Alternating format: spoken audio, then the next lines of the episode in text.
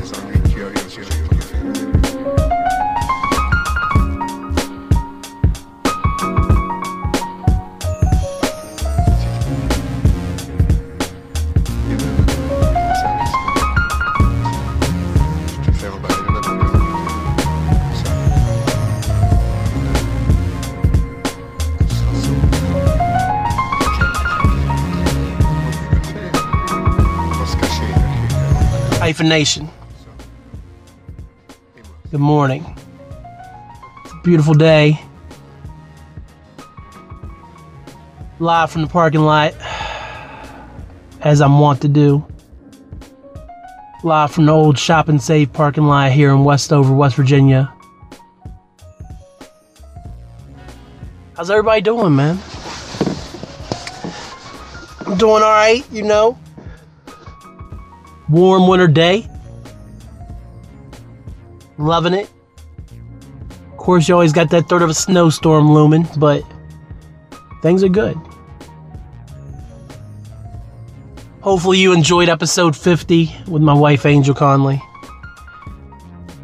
Uh, I, I was nervous. I can be completely honest with you. Uh, you know, it was it was different. Like I thought I'd be more nervous with Dad But, I mean, me and him just started rapping, and that took off, and it, was the same thing with Angel because it's, it's, like there, there's a lot of personal stuff on there, like about our relationship and stuff. But I actually re-listened episode one last night of Hyphen Nation, uh, predicting the 2015 NFL playoffs wild card round. Went back and listened to it and in in the two years, man, it's it's just incredible how far the show has come. Excuse me.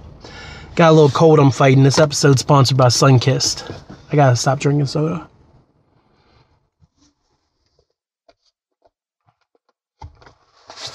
I went back and re-listened episode one, and it was nuts. I mean, I, I did that one in the parking lot at my at my job at my old location. Winging a prayer with my laptop and Audacity, my headset mic, which I, I still use for Skyping with my semi regular co host, Marcus Robinson, among others. I feel like things just feel different, you know? I'm in a good place. I'm in a. I just I just listened to. Uh, I'm still listening to it now.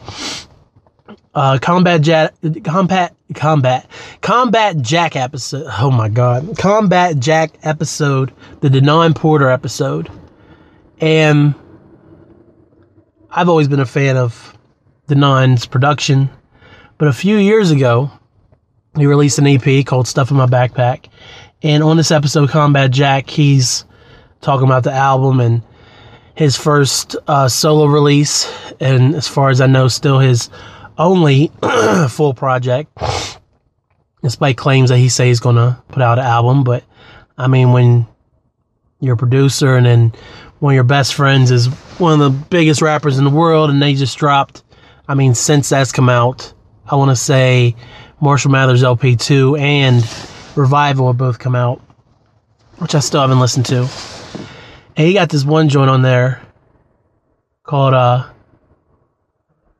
God's Laugh, I believe it's called. And the hook is just incredible. And all the music that I heard from from the EP is incredible. I'm, I'm gonna cop that. Throw it on the iPod. Baby Driver over here. iPod Classic. But that's my first recommendation right off the bat is Denaun Porter's stuff in my backpack. Shout out to Detroit, man. What up, though? We got some we got some topics.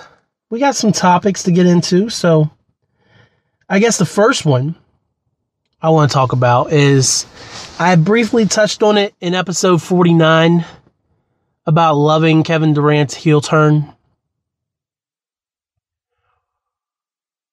as I'm wont to do, and yes, I just said want twice in the first 10 minutes of the podcast. I don't care. I don't care.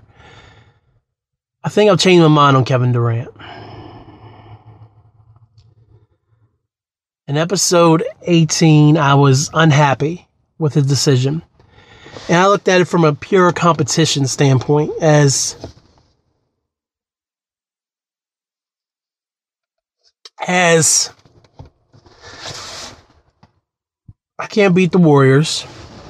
Let me go sign with them. But I've been listening to Bill Simmons, man. Got back on my Bill Simmons stuff.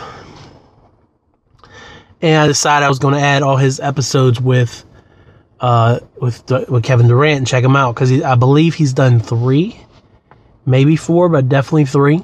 First one was uh, shortly before All Star break last year. Second one was shortly after his knee injury that kept him out. Uh, I believe he was out the rest of the regular season. He may have came back for a few games before the playoffs. And then uh, there's the episode after they've won the championship, after they beat the Cavs. I haven't listened to that one yet. But Marcus, I'm going to tell you right now, man. I don't know if you check these out. But uh, he, he got that DMV in him, man. Same same DNA that me and you got. More so towards you because y'all from DC. I'm I'm I'm a West Virginia transplant.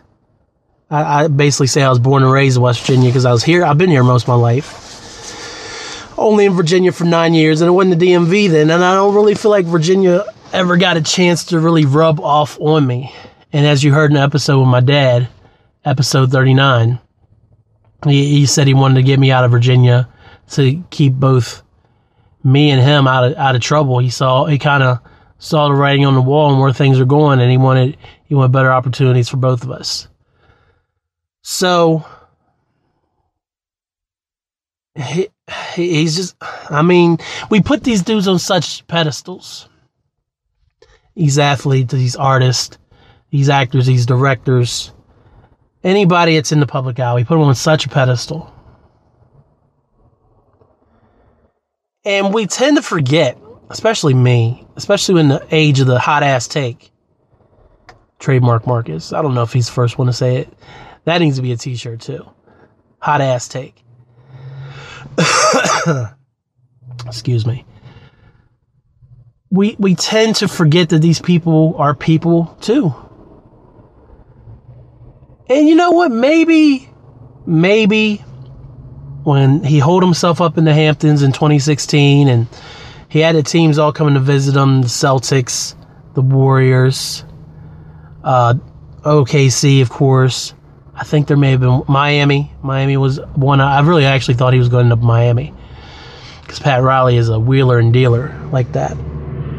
Hey, look, fan of the show. Cat, cat's walking by. Um, he he may have been like, you know what? I really want to be put myself in best position to win. And as insane as it sounds, I can go to Golden State and be a part of what they already have. They were three basketball games away from winning a second straight title in 2016. Of course, fate intervened. Cavs won it. It was miraculous. Still one of my favorite sports stories. As the Cavs finally got off snide last night and won a game after an eight game losing streak or something like that. But when it comes down to it, I mean, this this is what it is with Kevin Durant. Drafted by Seattle, played a, a year in Seattle. team moved to OKC in 08, I believe. Don't quote me. Then from 08 to 2016, he was he was Oklahoma City's golden child.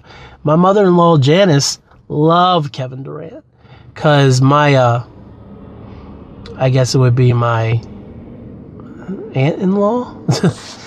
my aunt-in-law her sister Marlene lives in Oklahoma. And she hates the Sooners, loves the Cowboys, lives and dies with the Mountaineers. because she's from here, obviously. And they were big Durant fans. She always say, "My little boy Kevin," and and then as as he progressed at OKC, especially after he came back from the foot injury, she's like, "Oh well, Ke- Kevin Kevin's being mean and all of this," and and he and Durant actually touched on that in the interview, where he's like, "I know these people. Like I, I I'm not here holed up in my house, like never being out. Like I I embraced OKC. I have friends in OKC. People I still talk to in OKC."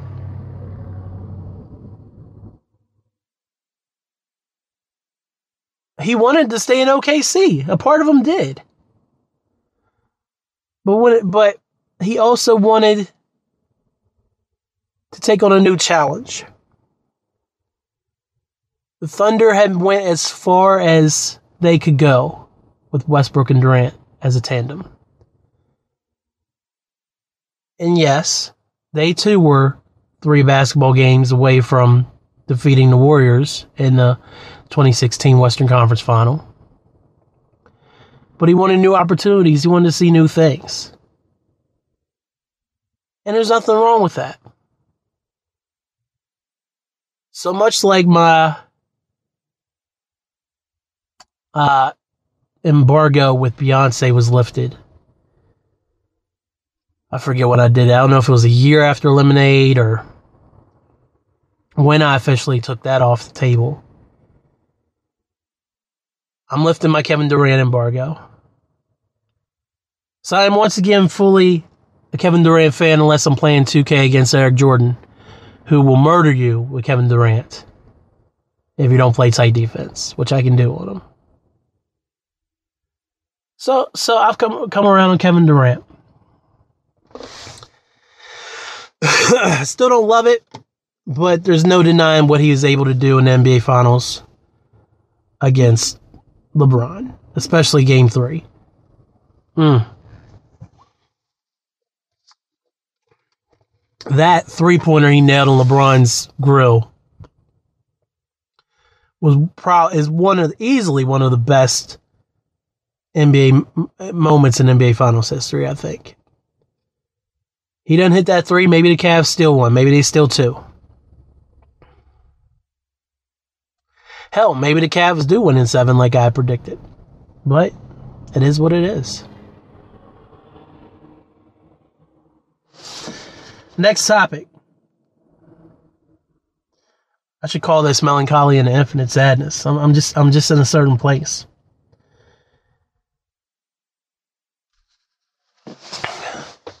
I believe it was episode 27 or 28 it's the one that has Cody Rhodes flipping off Jay Lethal on the cover that I had to blur out because this is a family. Well, it's not really a family friendly show, but at least artwork to be family friendly.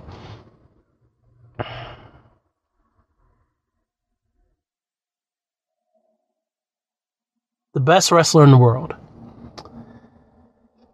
I asked Angel this question in episode 50, just kind of joking around because she does not, she's not a wrestling fan. She has sat through many Raws and SmackDowns and pay per views with me at different times. But there's never been a moment that she was invested. The only time that she might have been would have been the Royal Rumble in 2013 when The Rock and Punk were wrestling. But I don't remember much of that night because I got trashed, and then I threw a fit when Rock won with a damn people's elbow on on uh, the best in the world at the time, CM Punk. The Royal Rumble is over, and I'm going to circle back around to that before the show's over. It's been held. Uh, they didn't get booed out of Philly this time. But I was I was just trying to debate, just like I, I said that Cody Rhodes was possibly the best wrestler in the world at the time of that podcast. I may have said he's my favorite wrestler at the time, but I, I, arguably Cody had had such a good year and had such a run up to that point of leaving um, WWE and then winning the um, Ring of Honor Championship, which he just recently dropped. which means he he's held it for he held, held it for several months. Cody had such a run that I would have arguably possibly said he was the best wrestler in the world at the time. Because let's see, wrestling is built on the build up to big moments, how the performer performs in the ring, the fans' reaction, uh, their general popularity, things like that.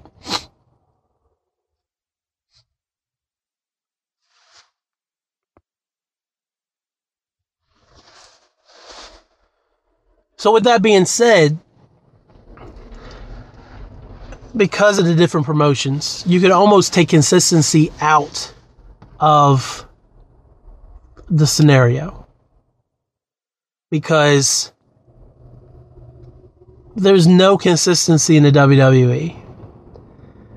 You may want to default to saying Brock is the best wrestler in the world because he's held the Universal Championship for almost a year now soon to be the longest reigning, if he's not already, because Owens had it from a couple weeks after SummerSlam 2016 until uh, he faced Goldberg and lost it last February, I believe.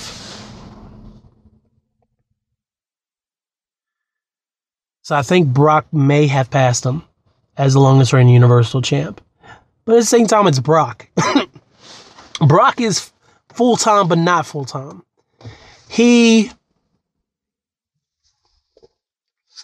shows up for the pay per views in like one Raw a month at best, and if er, and if it's a longer time in between pay per views, we might not even see Brock on TV for four or five weeks. He doesn't have to be on TV. He is their number one draw right now. Roman might be a guy they that is the face of the WWE, but Brock is the draw. Brock brings the people out. But I can't say he's the best wrestler in the world. Not from an overall standpoint. You can make that argument for Roman, but Roman I don't Roman hasn't impressed me as much as he did following when he came back from uh, his suspension last year. Just hadn't shown me a lot. Seth is, I guess, going to feud with Jason Jordan now. So AJ is the closest to being the best in the world in WWE because phenomenal one is going to phenomenal. That's just what he does. Nakamura, I'm just going to be honest. He was great in the Rumble. But I don't get it. I don't get what the big deal is. I, I love his intro music, his entrance music. I love the way he comes in. But in the ring, I've never had that moment where I was like, man, this is amazing. Unfortunately. I just, it's never clicked for me like that. Um, could also throw Finn in there. Finn is on the way back up after getting buried and losing dumb matches on Raw for most of the end of last year. He's with the club now. He got the Balor Club going. Took a weird L to Cena uh, on a recent Raw where he was out of the Elimination Chamber match. By the time you hear this, he may have found his way back into the Elimination Chamber. But so who knows what's going on with Finn? Sammy and and Kevin are going to probably start feuding with each other. So that takes both of them off the table. So there's no one in the E in the WWE that you can really say is the best in the world, in my opinion. Then if you take it to other promotions, TNA is going to TNA. Eh, whatever. They're losing people. ROH is going to ROH and continue to put on quality material, uh, pro, uh, put out quality product. Lucha Underground has lost momentum. I think they are coming back for another season though, so th- there's still more lucha to be had, thankfully. Ricochet just signed with WWE, so everybody's kind of waiting to see what's going to happen there. In NXT, there's several people that could possibly be looked at as uh, the best wrestler in the world, I, I suppose. Like a- Adam Cole comes to mind. The the current NXT champ really has been impressing me. Elias on the main roster has been really impressing me, but he's not at best in the world level yet. Rusev is doing great things, but I'm just waiting on WWE to bury him again. And in New Japan, you have the Bullet Club, you have the Young Bucks. Young Bucks are cool. I I don't I don't mark over them too much, but they're okay. Of course, Cody's in New Japan. I'm not too familiar with the other wrestlers in New Japan, so forgive me. Then you got Kenny Omega, who just re signed for another year with New Japan, squashing any rumors that he would be coming to WWE anytime soon. Kenny Omega would probably be most people's best wrestler in the world right now. Him and a certain individual who has a list put on a hell of a match at Wrestle Kingdom 4 or Wrestle, uh, Wrestle Kingdom 12 on January 4th. Put on a hell of a match, had a hell of a feud in a short time. All the things you want from a wrestling feud were right there for the taking. And then Jericho still showed up for Raw 25 and then went and started his tour with Fozzy. But, ladies and gentlemen, my best wrestler in the world, with all that said, is Chris Jericho. Chris Jericho is in his 40s. He's been wrestling since the early 90s. Started in Canada, made his way through a few independent promotions, signed with WCW. I'm really sorry about my, my cold.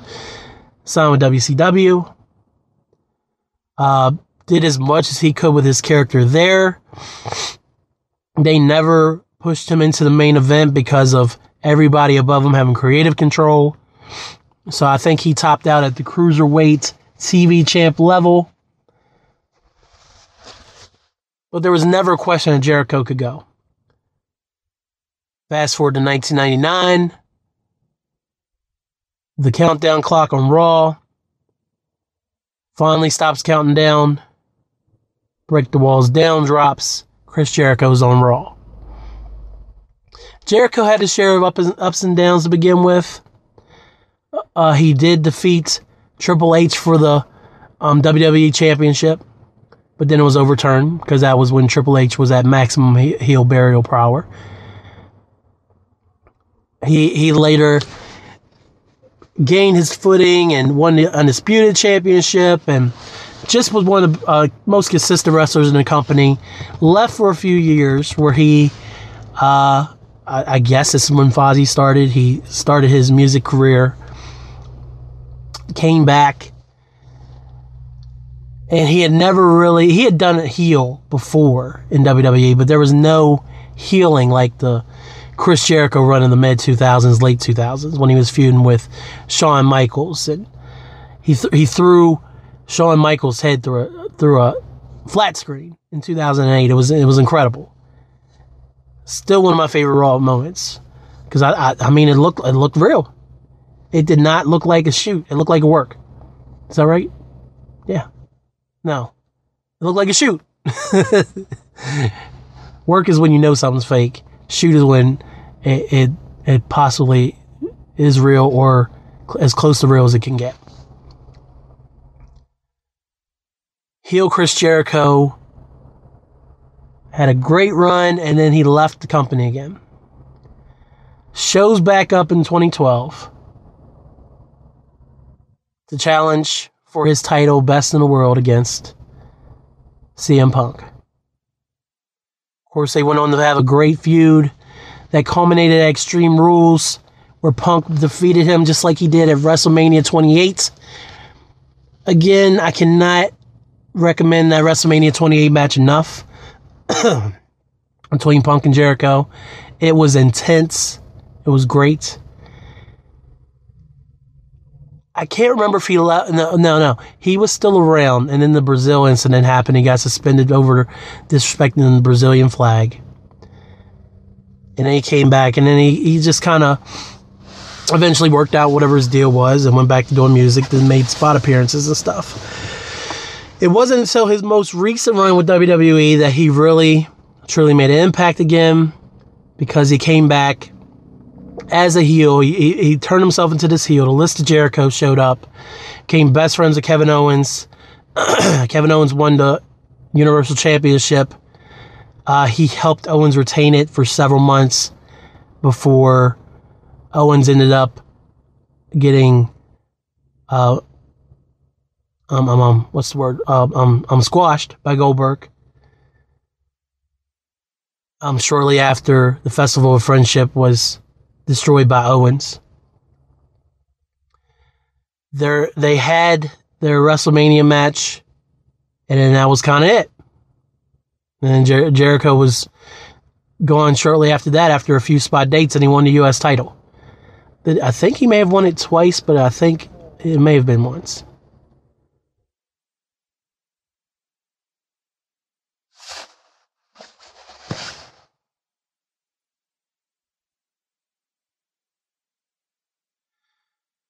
I'm trying to collect my thoughts here. So, so he left.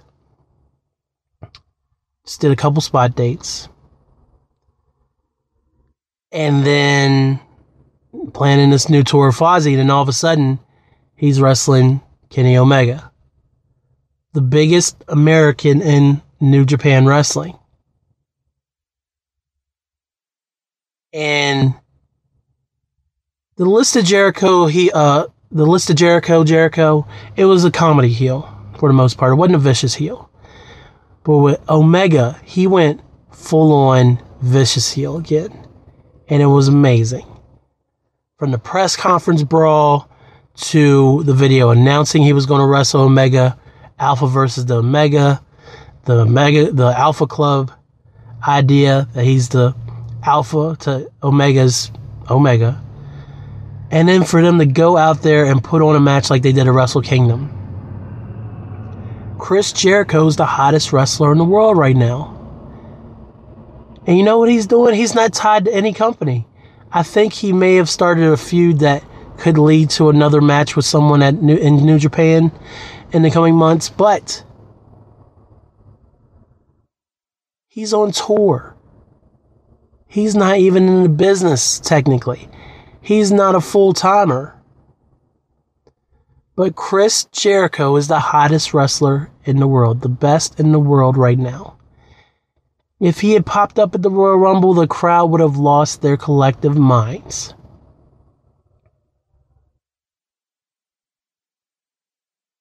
So I'm interested to see where Jericho goes from here because if he stays in New Japan for a while, then he's just going to continue to build upon this run. Whenever he decides he wants to come back to WWE, is when I'm worried. But right now, Chris Jericho is my best wrestler in the world. I don't care. If you don't agree, you just made the list. So, as I speak, as you hear this, next topic, as you hear this, and no, that's not going away. I'm sorry, Angel. As I sit here and you're listening this, it'll be a few days after whoever won the Super Bowl. Because your boy is being proactive and recording ahead of time. Because you're actually going to get, you'll hear, well, I'm not, I'm not, I'm trying to not put dates on things anymore so that when people listen to these, they can, they're not like, oh, well, he recorded this then, but then I just mentioned the Super Bowl. And now I kind of told myself that I'm recording this before the actual Super Bowl. Even though you're listening to it after the Super Bowl. Ooh, clairvoyant hyphen. Justin Timberlake did whatever Justin Timberlake did. I don't know yet. Hopefully, he brought out Janet Jackson and kind of made up for that mess that happened all those years ago. That was the Panthers Super Bowl, right? The Panthers Patriots Super Bowl when that happened? Or was that Eagles Patriots? I think it was Panthers Patriots. The first Eagles Patriots. But let's talk about Justin Timberlake. He has a new album out. Man of the Woods. Have not listened to it yet. But the speculation going in because of the flannel and the little promo video he dropped announcing it. Him in the him in the Tennessee, where Wyoming, wherever Nebraska, wherever him and Biel have a home at with their with their son. I believe it's their son. Wherever they lay down their roots when she they're not working. Everybody thought he's gonna make a, a, a country pop hybrid thing. You got the first single. I don't remember what it's called. I've only listened to the first 40 seconds of it. I thought it was trash. I'm just saying. I, I may have made this hot take before, but I thought that shit was trash. From there, we got um, Supplies, which is a dope ass record. I really like Supplies. And then there was another one that came out recently that I have not listened to featuring somebody. But this is this is solid. This is a solid podcast right here. But let's let's talk about Justin Timberlake for a minute. Cuz Justin Timberlake is he he's you either love him or you don't. That that's where it lies. Nobody is meh or eh or he's okay on Justin Timberlake anymore. I'm trying to figure out when this happened, so to speak.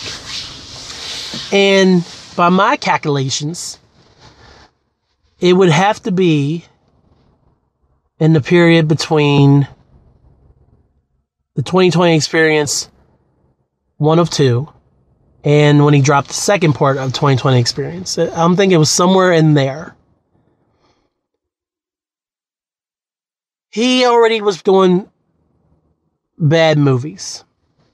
Never been super known, never been known, superly known, never been awesomely known. He, he's never been known for his acting. Like, obviously, he's been in the social network, uh, which got a lot of praise, not necessarily for his part. Uh, he was he was in that uh, I can't think it was called that movie where everybody's has Tom on their arms and you can pay with Tom and had uh, Amanda Seyfried in it and I watched the um, Cinema Sins video on that, and they tore it to shreds. It was awesome. He was in that Ben Affleck movie that that bombed. I think it. I think that was around the time of 2020 Experience Two of Two, actually.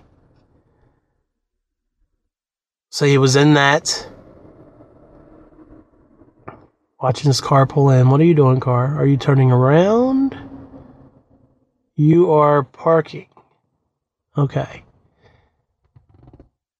I don't know why. Just just leave me alone, bro. I'm over here working. And the mo the most I guess it, it, maybe well no not even maybe it's a kids movie.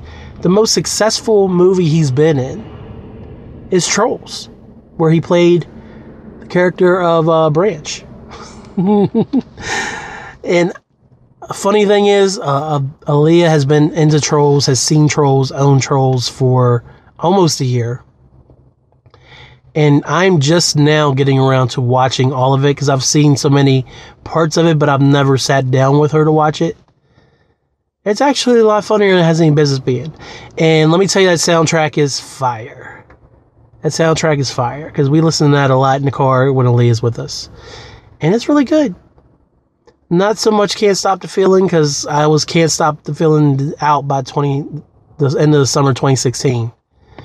But the other songs are really good. Shout out to Anna Kendrick. What up though?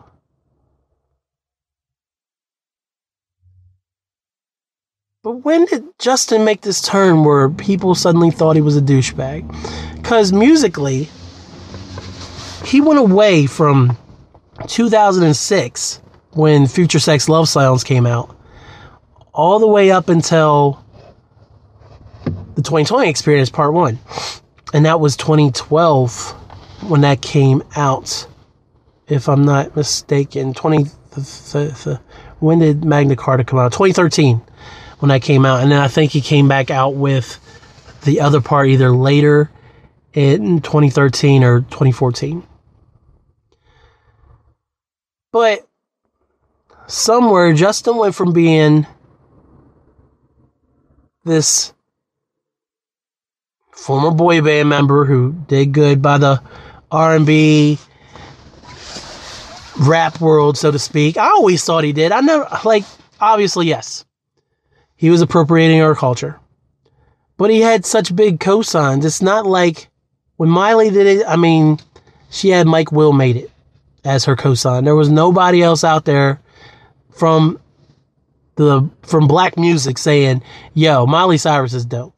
That I recall off the top of my head. I approve everything Miley's doing. I'm all for it. There there was nothing like that. But with but with Justin, you had Pharrell co-signing him. You had Tim or Timberlake, Timberland signing him, co-signing him doing his records. And the talent was just amazing. So maybe I missed the part where he dropped the ball at the Super Bowl about the whole Nipplegate. Because I, I read, I was reading some of it. I think it was Zane Lowe he sat down with recently uh, to do an interview about the new album and, and everything, what he's been up to. And he I guess he never formally apologized for it. I think there was like a statement, but there was never, never any kind of concession like, yo, I fucked up. And somebody called him out on Twitter on it. And he was like, why do I need to, well, or something about appropriating culture on Twitter. And he responded back to that. Then he got roasted for that. And for appropriating black culture. And then during the interview, they asked him about Janet. And like, like you ever, I don't even know if the question directly was, have you ever apologized to Janet? But it was like, he said everything but yes. So it seems like he never took the proper credit for Nipplegate. Wardrobe malfunction or not. That changed the course of Janet's career. She's she's kind of recovered. It's never hurt her as far as sales goes. But there's a, at least two or three albums that came out after that that was just hurt by what had happened at the Super Bowl. And obviously, their incident is why there's a six second delay on any live feed in case things like that ever happen again. It was a huge, huge cluster when that went down. So apparently he's never owned up for that. Now, then you just take, if you look at his, the way that whenever he, what am I getting at? When, whenever he talks, a lot of times it's open mouth and open mouth insert, insert, insert foot, insert foot with him. He's always saying some, I don't know and, and I, I think it has a lot to do with the changing times, with the times up and the Me Too era coming into full effect, and the it's hard being woke twenty four seven coming into effect. We're just like, man, what what are you doing? Oh, baby, what is you doing?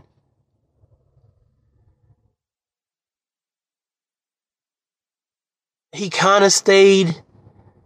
Oh, Justin still likes to have fun whenever he got with Jimmy Fallon to do the history of rap stuff, they would do that. And that was cool. But it, it, my my thing, my thing is, there was a period before he married Jessica Biel, where he was going between Jessica Biel and Cameron Diaz, and he was kind of waffling, well, whatever. It was like in the tabloids. It would always be like he'd be out with one of them, or this is new new hot item, and and of course he's thrown shade at, at Britney for their relationship now, and and he just seems like he feels he, he thinks that he's bigger than what he actually is. And then when you get to his actual marriage, Jessica Biel,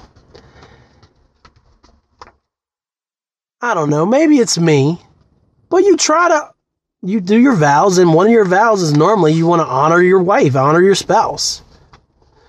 Don't put yourself in front of her or like before her. And anytime that these two are out in public, it just seems to be all about him. Case in point, saw a probably Instagram story of Jessica Biel uh, in the car on the way to the uh, the, the, the, the, Golden Globes, wearing black. Justin's wearing black, got his Time's Up stuff on, and they're listening to his new song. And Justin's, Ju- I believe, Justin was in the. She might have been in front, and Justin was sitting in the back, and Justin's like rocking out. But I could be wrong. Jessica been in front. But the thing was, it was her, obviously her choice to post it, but the way it looks, and they weren't even sitting together. They're on the way to the to the Globes, probably by Uber, probably by private driver, who knows. But when you want to like sit with your wife, your beautiful wife who was hell, she's still gorgeous.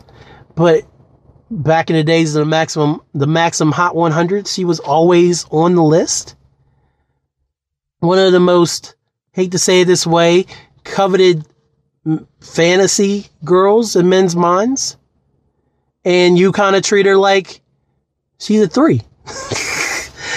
and I hate to put in those terms because I mean, I, I, mean, as it's hard being woke 24 7, but at the same time, I'm still a man. So I, I appreciate how gorgeous Biel is. And just doesn't seem like he is. There's a picture I think it might have been a magazine cover, right? And they took it either right after they got married or the day they got married. Jessica is sitting on a couch in her white gown, smiling, looking happy. And then this this nigga Justin is jumping in the air. Look at me! I got married, everybody. Look what I did. Look at me. That's what it is. Justin has no subtlety.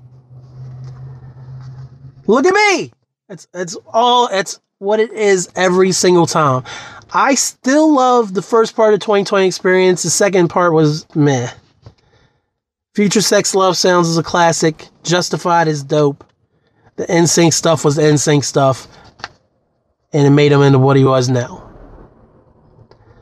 But Justin does has never turned off the look at me switch. And when we have to look at him, like after Nipplegate, he's like, nah, nah, nah, dog, look over there. Look at her. Don't look at me. That wasn't me. And he pretty much left a severe black mark on the career of one of our biggest remaining female musicians in the game over Nipplegate. And apparently he's never owned up to it. I'm going to check out Man of the Woods.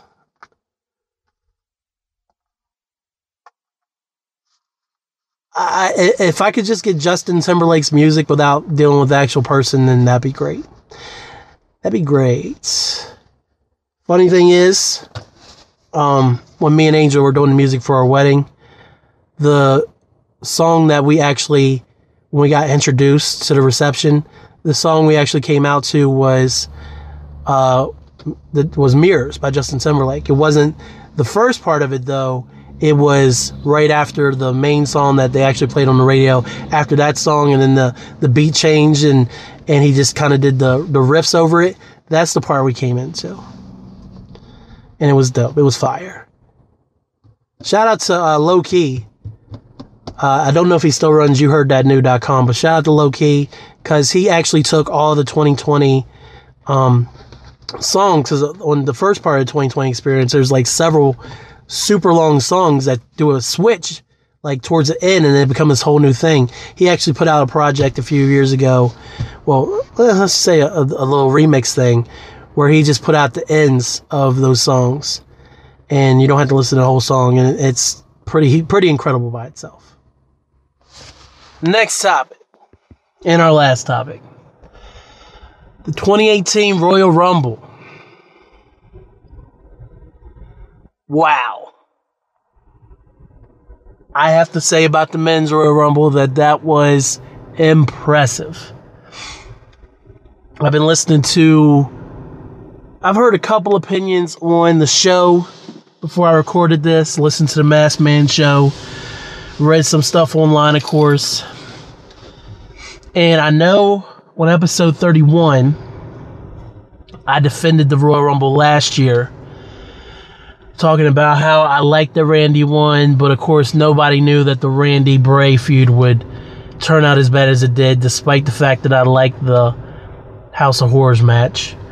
But honestly, Luke Harper should have been in that match at WrestleMania, and it was a really boring match, and Randy went over. Made no sense. Killed all of Bray's momentum that they had spent all that time building up. So while in hindsight, I definitely don't love that Rumble as much as I thought I would.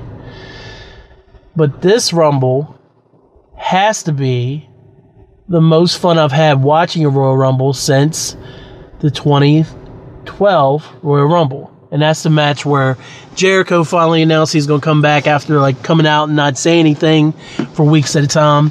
There you go, another best in the world reference. And finally, he's like, I'm being a Royal Rumble. And everybody's like, oh, well, Jericho's going to win the Royal, the Royal Rumble because one, he's never won it, and then two, he'll set up his match with CM Punk, and they swerved us and put it on Sheamus. Which, in hindsight, was great because, of course, Sheamus went over Daniel Bryan in 18 seconds of WrestleMania, 32 to 28. The Yes chant was over by then, and then the rest is history. Daniel Bryan up until his unfortunate retirement that he's still being forced into. But the Rumble match was excellent. There was no stupid entries. I was fine with the Hurricane. Rey Mysterio looked awesome. He had his shirt off wrestling for the first time in years. Looked to be in 2006 peak Rey Mysterio condition. I think he still has the record for the longest time in the Rumble, too, uh, in 2006. So great to see Rey back. Uh, he made it to the final five. Finn had a great showing. Roman looked great um, losing to Shinsuke. Um, he was the second to last person, and Shinsuke eliminated him to win the Rumble match. I love the fact that they brought back the fact that the winner of the Rumble can choose who they're going to go face versus being stuck on uh, going for their brand's title. Because I last year I don't remember that happening because it was just because uh, Ra- Randy immediately. I mean Bray Bray wasn't the champion yet because um, Cena had just won the WWE Championship off of off of uh, AJ the night of the Rumble. So everybody's like, "Oh God, we're gonna get Randy, um, Randy Cena at WrestleMania again." And uh, don't quote me, but I don't think they've ever wrestled WrestleMania. But not that we want to see that again. But then, of course, Bray took it off Cena Elimination Chamber, so we got Bray versus Orton. Um, and then last year, I mean, Goldberg was in the Rumble. Uh, Lesnar was uh, no longer the champion. Or no, no, no. Lesnar wasn't the champion yet. Um, Kevin Owens was still the champion, and he had a match against Roman last year. So both Roman and Owens were out of the Rumble last year. Um, Goldberg and Brock and Undertaker were all in it. And then I think Goldberg eliminated Brock, Undertaker eliminated Goldberg, and then uh, Goldberg was out after that. Vice versa. Uh, who else was impressive? My man, my man Dolph came in at number 30. And everybody's hopes went up and they were immediately deflated. Welcome back, Dolph. my man Dolph can't get no love, man. What the hell? I, I mean, I can't remember how the furthest he's lasted. I mean, I know he was in that one Rumble with Jericho. They lasted like 40 some minutes each. That might have been 13 or something like that. Uh, but besides that, Dolph hasn't had a decorated Rumble history. Uh, anything else? Rusev Day is way over. He got thrown out. Kofi didn't really get a shot at doing anything, of course. So there goes Eric's fantasy booking idea. But his was based on Money in the Bank, so maybe maybe not. Uh, New Day were all tossed. Uh, Kofi did his uh, I didn't get eliminated spot with the pancakes. That was fun. Uh, Almas from NXT came up. Adam Cole was in it. Uh, Tye Dillinger got attacked in number 10 by Sami Zayn, who took his spot. Seth was in it. My man Seth was looking strong, but he turned his back on the big dog, man. What, what did he expect was going to happen? But it, was a lot of fun. I really can't think of anything I was like, well, they could have done that better.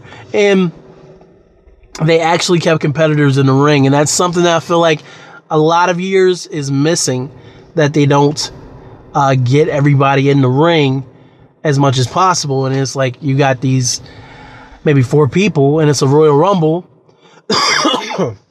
Excuse me. You bring out the fifth guy, and then they get eliminated, and you just don't get your full value of the Royal Rumble. But this year, I definitely think we did. And far be it from me to point this out, but your boy John Cena worked heel that whole match. That whole match there was not a bit of babyface in John Cena. And then he turned right around and did it against Finn the next night on Raw. So, Cena, I, I'm far be it from me to say that Cena is going to turn heel, but Cena's working heel. He is working heel. Like, I, I don't know whether that's intentional or that's just the way it's coming off, but John Cena worked heel in the Rumble. Andy worked heel against Finn. And I, am interested to see um, where that goes going forward. If he still gets the Undertaker match, does he go full heel? Do we get American Badass Taker? Do we even still get this match? Because now I'm hearing, I'm hearing that he has a feud with Elias that they have to do now, and Samoa Joe's supposed to be back in March, and that was a rumored uh, opponent for Cena at some point.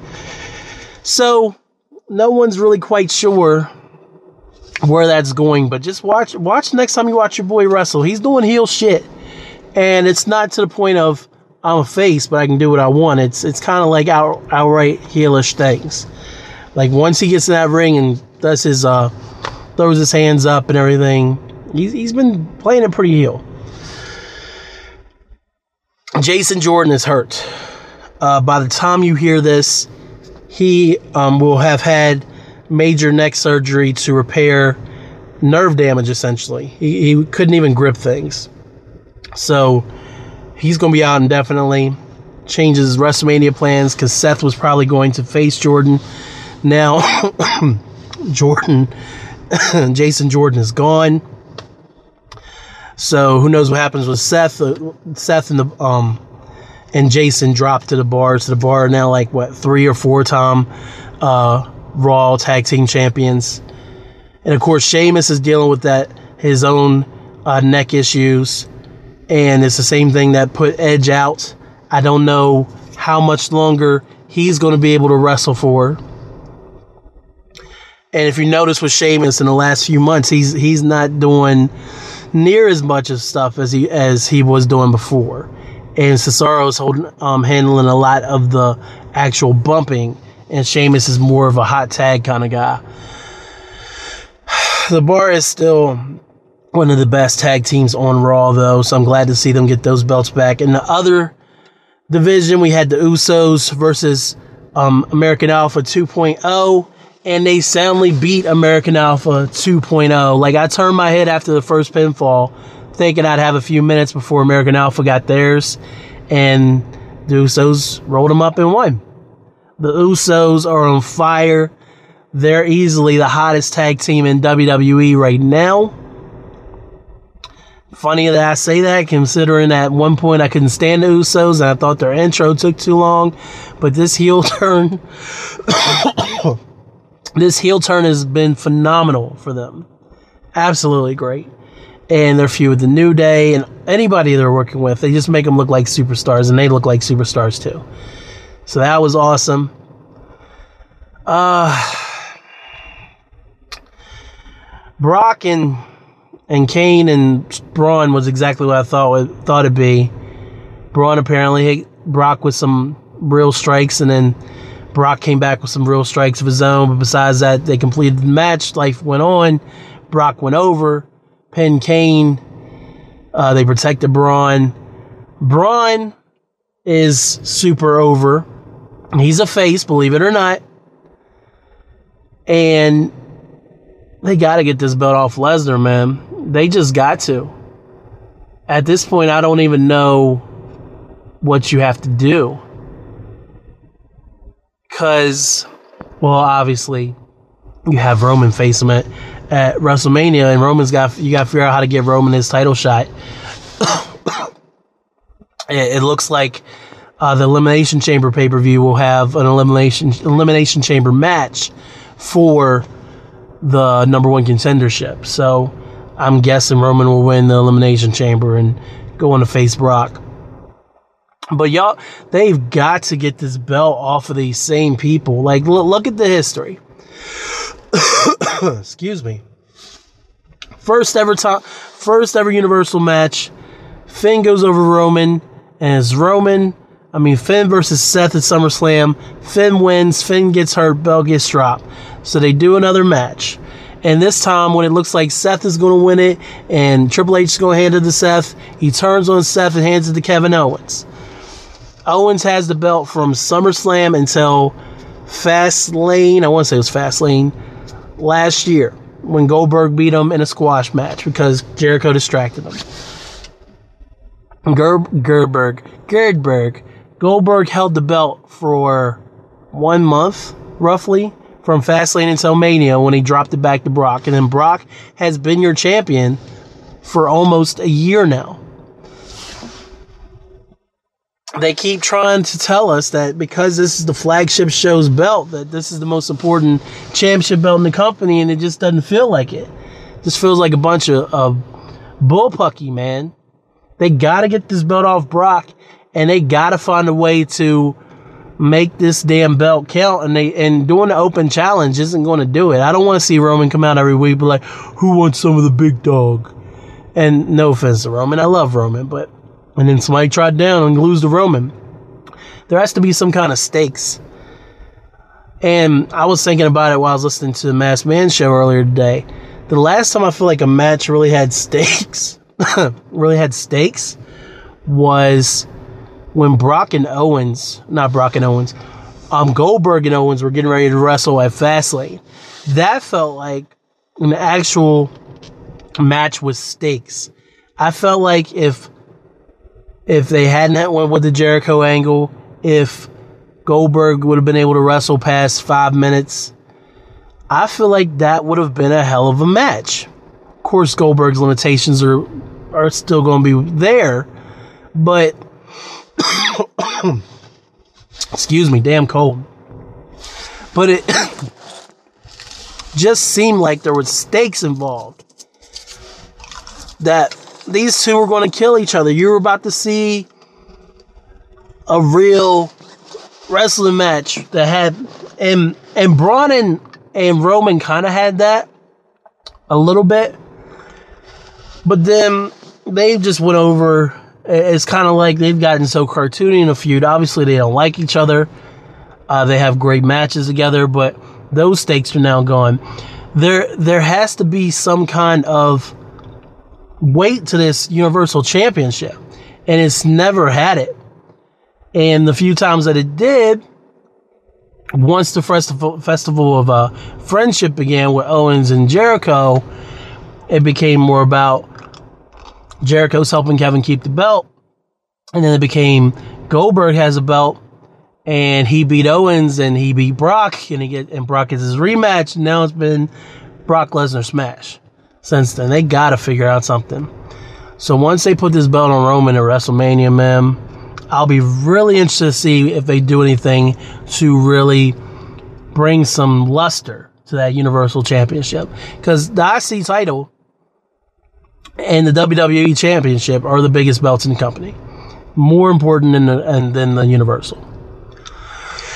Uh, speaking of the WWE Championship, phenomenal one AJ Styles retained over Kevin Owens and Sami Zayn after, even after a controversial ending where Zayn was trying to tag in um, Owens. It didn't work. Zayn got, ended up getting thrown out. Owens came in, and then AJ ended up pinning Owens. Was how that ended. And they went to talk to Shane, and Shane said, I saw it, and I don't care. Yep, whatever. No big deal. Life goes on. Um, Bobby Roode had his first title defense against uh, Mojo Rawley. They took Mojo out of the Rumble so they could give Adam Cole into the Rumble. Adam Cole was going to be Bobby Roode's challenger, but then when they realized the stakes, hey, and they're like, oh, this is going to be on a pre show. Why do we want to call up NXT guy Adam Cole, who's super over in NXT and well uh, world renowned before he even got to NXT? Why do we want to put him in a, a short match with Bobby Roode that we can't even give him the win for? Let's switch around and let Mojo lose. So that was fine. Um, anything else before we get to the women's match? Um, all the belts. Nothing really major happened. So, main thing we saw from Women's Royal Rumble lots and lots of divas of the past. Apparently, the plan, excuse me, the plan was not to have so many legends in there, so many divas of the past, but they all kept calling saying, I want to be in the first ever Women's Royal Rumble, and WWE happily obliged. But honestly, don't need Jacqueline. Don't need, um, oh my God, I can't think of her name. Molly Holly was fine. Uh, don't need like Lita and Trish. Trish looked awesome. Lita looked awesome. I thought Trish had a real chance at. Did Trish make it to the final four? I can't remember. I feel like she didn't. I feel like uh, Sasha eliminated her before they got to the final four. Yeah, final four was the Bellas, uh, Sasha, and Asuka. Um, what is her name? Cause Tori, don't need Tori in there. Kelly Kelly, fine, I guess. Beth was amazing. Um, shout out to Beth Phoenix, man. Always been a fan of the Glamazon. Kairi Sane, Sane was awesome. Uh, but I the funny thing is, as we are going through the Rumble, I had forgotten about Bayley. when Bayley's music hit, music hit, I was like, oh yeah, Bayley's Bayley's gonna wrestle. Like, duh. It, it's it's interesting to see. Just follow. If you just look at Bayley's career from time she got caught up to now, it's just a bunch of question marks along the way. I feel like you could have taken out like four of the divas at least. Oh, Michelle McCool. I expected a lot more from her because honestly, she was one of the divas that I felt like could really go a little bit. But correct me if I'm wrong. I feel like she's had a cancer scare in recent years. She's undergone treatment. I mean, she is older. Um, so she might not have been as in as best physical condition as she once was, or could have been. Um, Vickie was stupid. Really? You could have had her still yell "excuse me" and all that, and not enter the rumble. Like, ugh, what a waste of spot. I'd rather have seen her on my, on Raw 25 personally.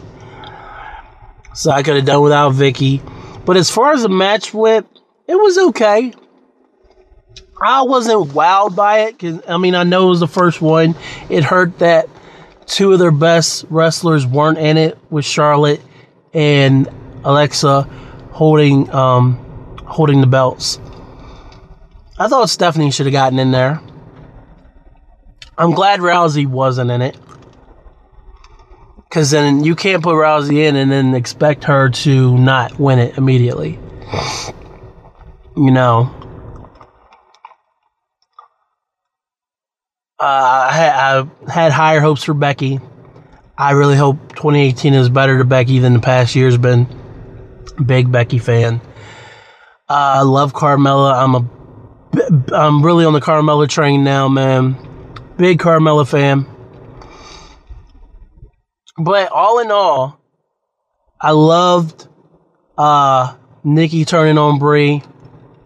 Love Sasha and Trish. Love Trish versus Mickie. That callback. Love Sasha throwing out Becky. A lot. Sasha worked heel too. and I think we're close to finally getting her as a heel in the main roster, and not a team bad heel. I mean, uh, the boss heel. I think we're close to getting that back, and that's important. Sasha worked heel that whole match. But Asuka did go over. She won over Nikki. Um, it was it was it was, it was the last. Once you got down to that last six or so, that's when it really got good.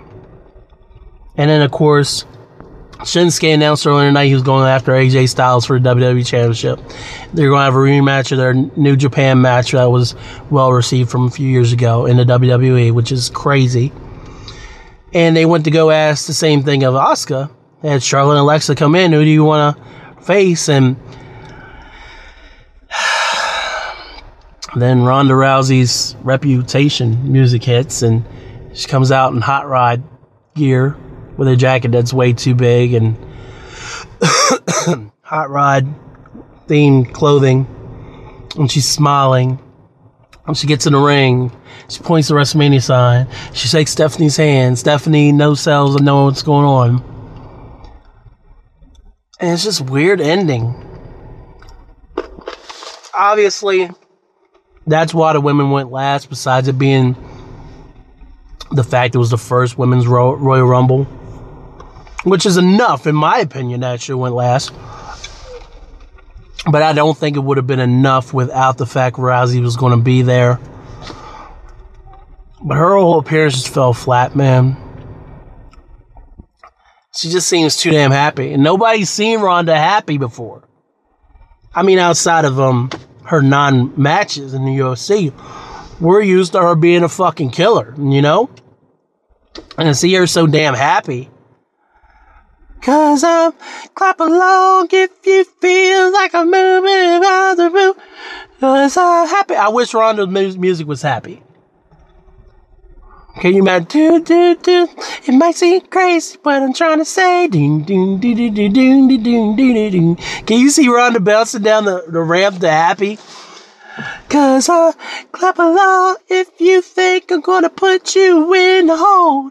Cause I'll have, and don't think that I won't put you in a fit to do. Cross arm breaker, and I'm gonna be the champ. Cause I'm Ronda. Somebody hire me. Yo, for real, let me borrow that real quick. We'll make something at least as fun. and then, of course, Asuka didn't pick. And I don't think Asuka's picked even now. They're holding the suspense. Because, spoilers, it's either going to be Ronda actually will be wrestling for one of the belts, um, or more than likely, we're going to get Triple H and Stephanie versus Ronda and Braun, or or or if if if he's available, The Rock at WrestleMania in her first match. Oh, and for anybody who saw that interview that she's her life now, she's full time. Apparently, she's working the Brock Lesnar schedule. So don't get your hopes up about seeing her all the time. Unfortunately. But who knows? Things could change. she's still. She's a busy lady. I, I, think that covers everything about the Rumble, though. We got the tag team belts and the Universal and the WWE and the Rumbles. It, it was definitely a good ass pay per view.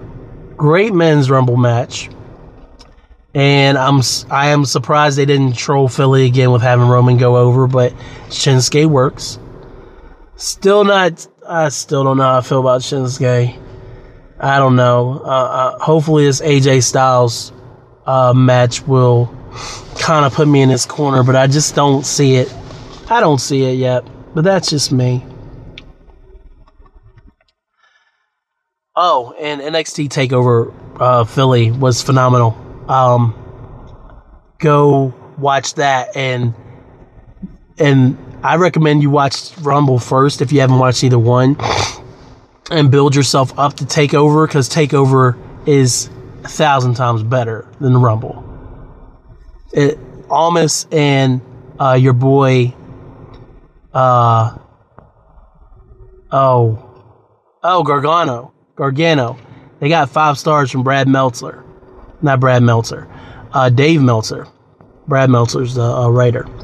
Last WWE match to get that Money in the Bank 2011, CM Punk versus John Cena.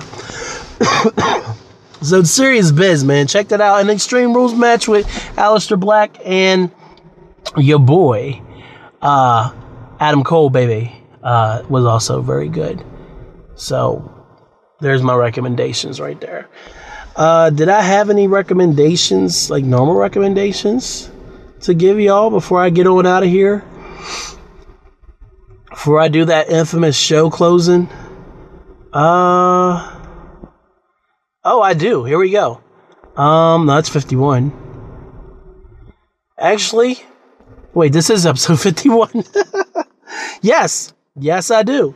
So, um, just in case you missed it, episodes 23 and 26 of Drink Champs has Snoop Dogg on them. I put that in the show notes on for episode 50. I don't know if you caught it. Uh, Snoop is awesome in those episodes. Don't quote me. Look at the show notes for 50, but I, I think it's 23 and 26 that they appeared on. Uh, that Snoop appeared on on Drink Champs. Fun time there. Bill Simmons and Jalen Rose did their first podcast together, first thing together since Simmons was let go or not re-signed by WWE. Um, all those like in 20, when was that, 2015 when that happened? So they got together and did a reunion podcast, and that's very good. Uh, went back and started listening to Combat Jack again. Rest in peace, Combat Jack. Uh, two episodes actually. I'm gonna go ahead and throw this this other one in.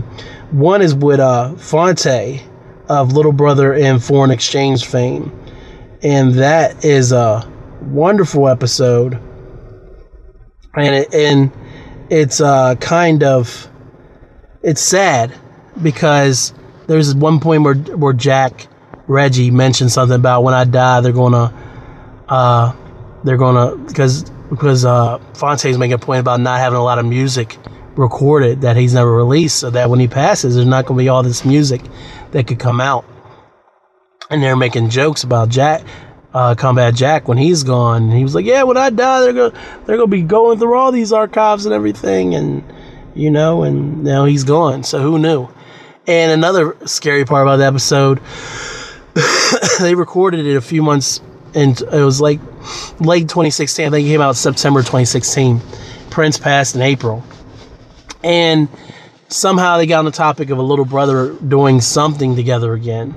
Uh, Pooh and Knife and Phonte, and Phonte was talking about how uh, how little time that we all have, and it, it and they want to do something to kind of put a proper feather in the cap of little brother, um, and not just leave it at. I think was a Get Back the last album they did, and that was without Knife. Uh, they wanted to kind of. He was saying if I'd like to put a punctuation point on a, a period at the end of it, punctuation mark, you know. And if it becomes more after that, that's fine. But whether it be a project, a song, or or a tour, just something. And then Jack said something about reconnecting with Dallas Penn, who started the show with Combat when it started all those years ago. And he's about reaching out to Dallas Penn about, hey, let's get together. Life's short. Uh, let's let's bring this thing back together. Now Reggie's not there anymore, so. But first, what I also want to recommend the Denaun Porter episode. if you don't know Denaun, he's better known as Mr. Porter, the producer, or con artist from D12. Uh, he released the EP. I want to say it was in 20, 2012 might be too far, but it was a few years ago. He released an EP called Stuff in My Backpack. The the non Porter episode of Combat Jack, they actually go through and play a lot of the music. It's hella impressive. So I recommend Stuff in My Backpack and the Denaun Porter episode of Combat Jack. And then the last one is a little app I use called Pocket. And if you know me, you know I'm an avid reader of articles on the internet. But I don't I finally got past that point of wanting to have all the uh whatchamacallits. Uh oh, saving all the bookmarks and everything.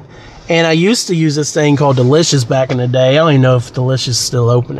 It was like D L dot I C O I dot U S.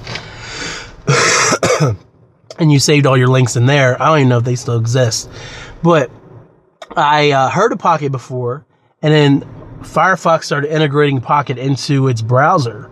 And then finally, within the past 18 months or so, I've really been saving stuff in the Pocket.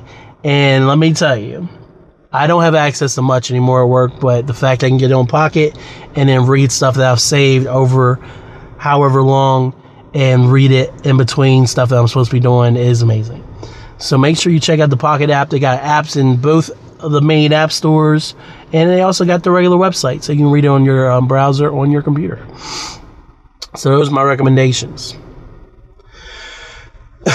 Let me put in a cough drop before we get into this because I gotta say, gotta say everything. Episode 51 in the books, man.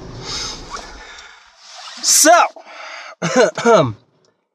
if you want to be a part of the Hyphen Nation, take yourself to Apple Podcasts. We're calling it Apple Podcasts now. That's what they call it on the ringer. Take yourself to Apple Podcasts. Type in hyphenation. I need you to subscribe I need you to rate. I need you to review.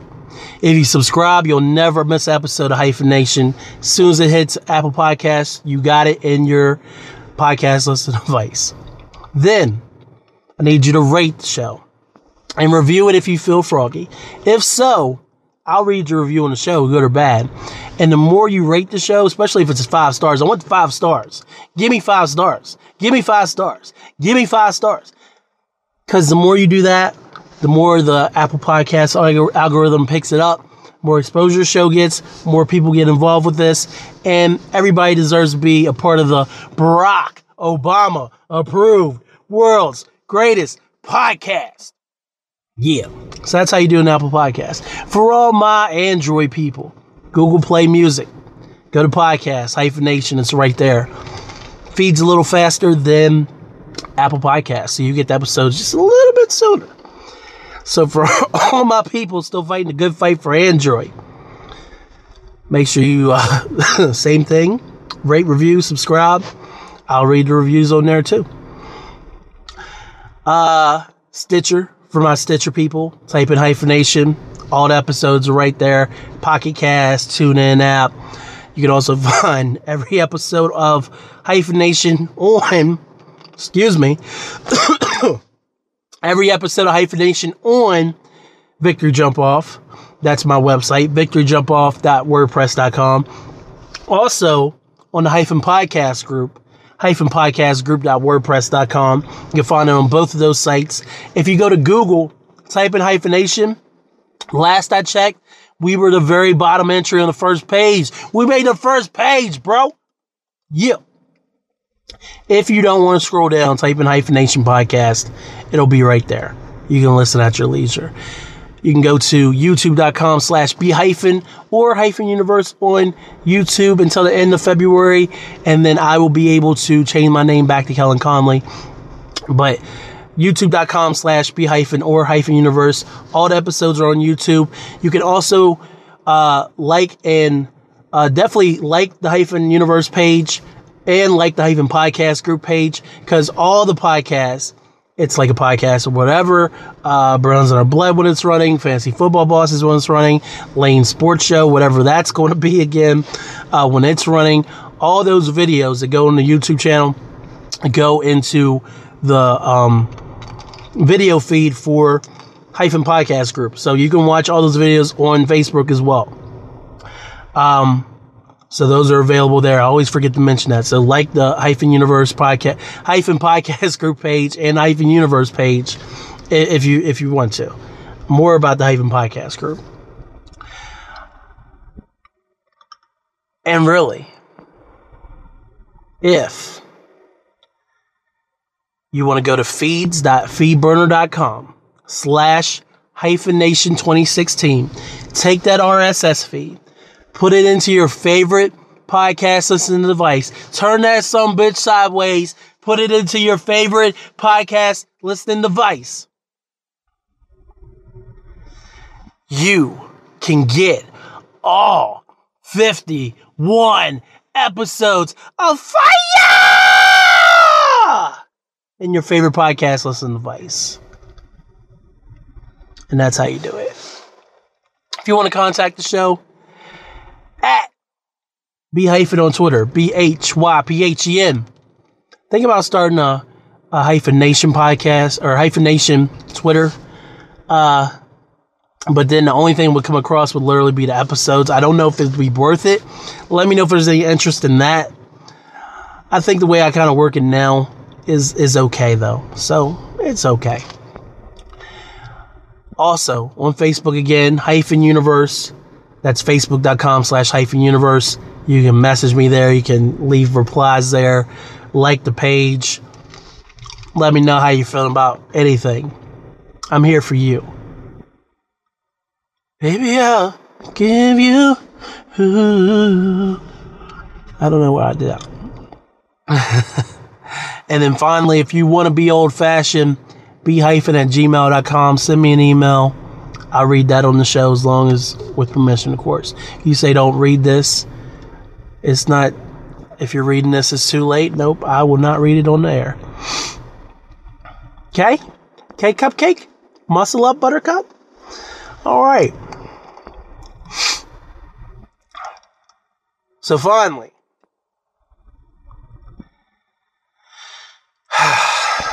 yeah, we at the end. Call your loved ones. Tell them how much they mean to you. Send them an email, send them a tweet, send them a message on Facebook. Have genuine interactions with people to the best of your ability. The power of positivity is real. Get that negativity out of your life, no matter what it may be. Do you and do what's best for you. You won't regret it.